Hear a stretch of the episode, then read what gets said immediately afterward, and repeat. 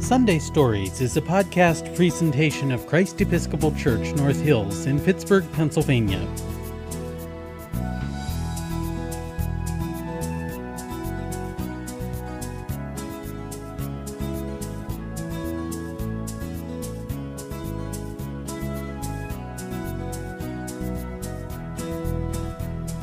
Hello, Sunday Stories. My name is Deacon Lorena, and I love to share good stories with you. Have you ever felt grumpy?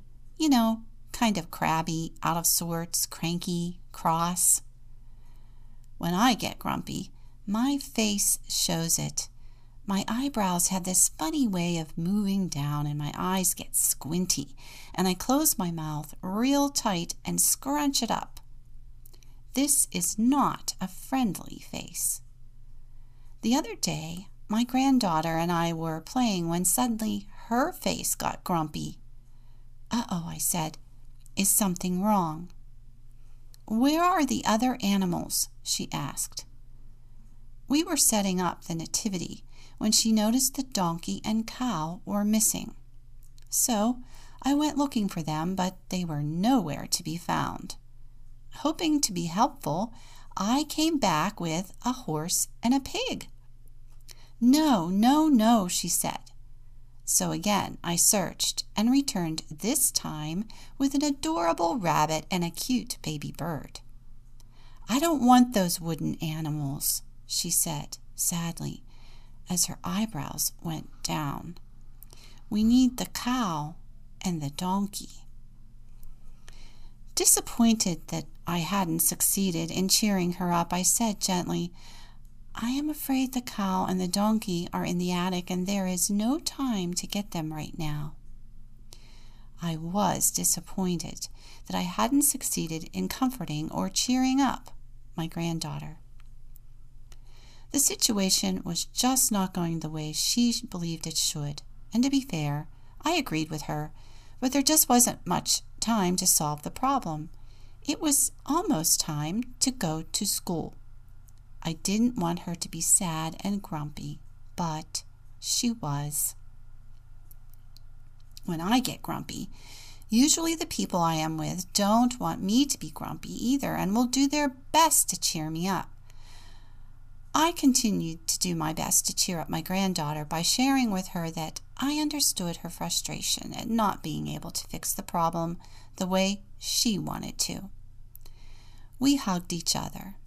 Then she said, I'm still frustrated. But her eyebrows weren't quite so frowny. And that was fine with me.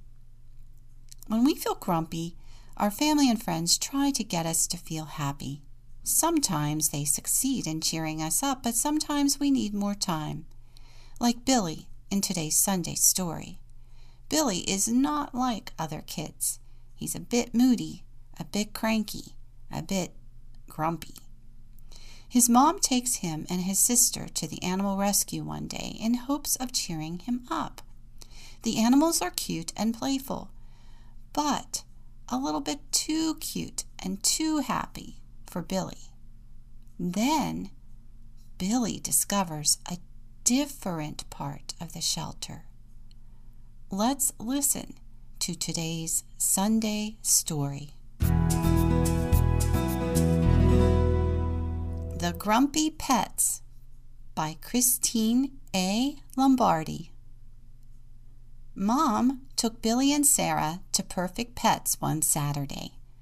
Mom worried that Billy always seemed unhappy. She hoped that a special trip would give him a reason to smile. Who couldn't help but smile with so much cuteness everywhere?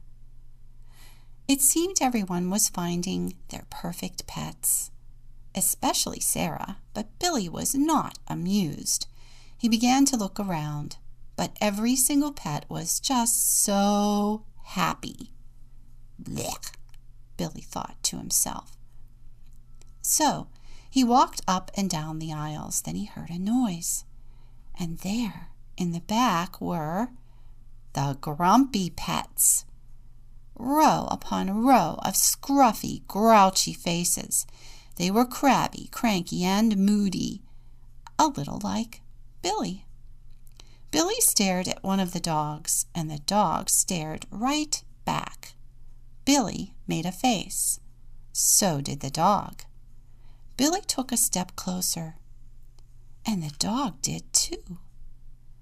And then, I'll take him, Billy said. The volunteer handed Billy the dog, and then Billy held him. They stayed like that for a long time.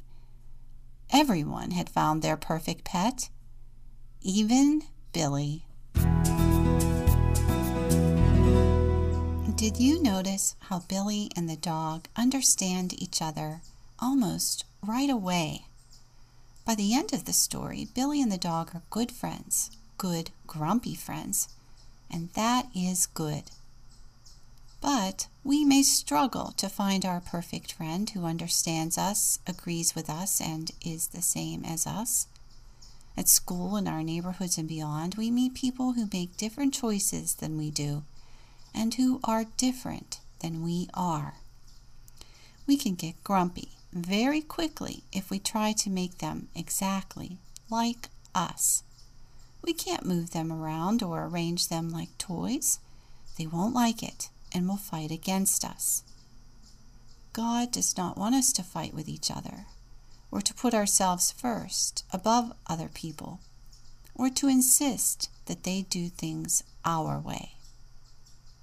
God knows how hard this is for us, so He sends His Son Jesus to show us how to live, which Jesus does perfectly.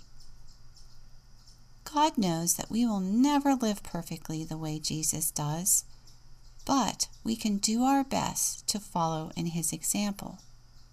He knows this is a struggle. And there was a man who once lived who knows just what a struggle this is and wrote about it a lot. His name was Paul. He was alive during the time of the early church. Now, Paul had a hard life, and I'm sure there were many times when he was grumpy about it. But he wholeheartedly trusted in God's promises, and no matter how many bad things happened in his life, he never stopped trusting that nothing would ever separate him from God. Paul dedicated his life to spreading the good news about Jesus. But he hadn't always done this. In fact, he started out doing the exact opposite. Instead of helping people to know Jesus, he had worked hard to turn people against Jesus. But then God showed Paul a better way to live. And after that, Paul worked very hard to bring people close to Jesus. And one way he did this was to write lots and lots of letters that when we trust in Jesus, nothing anywhere can separate us from God.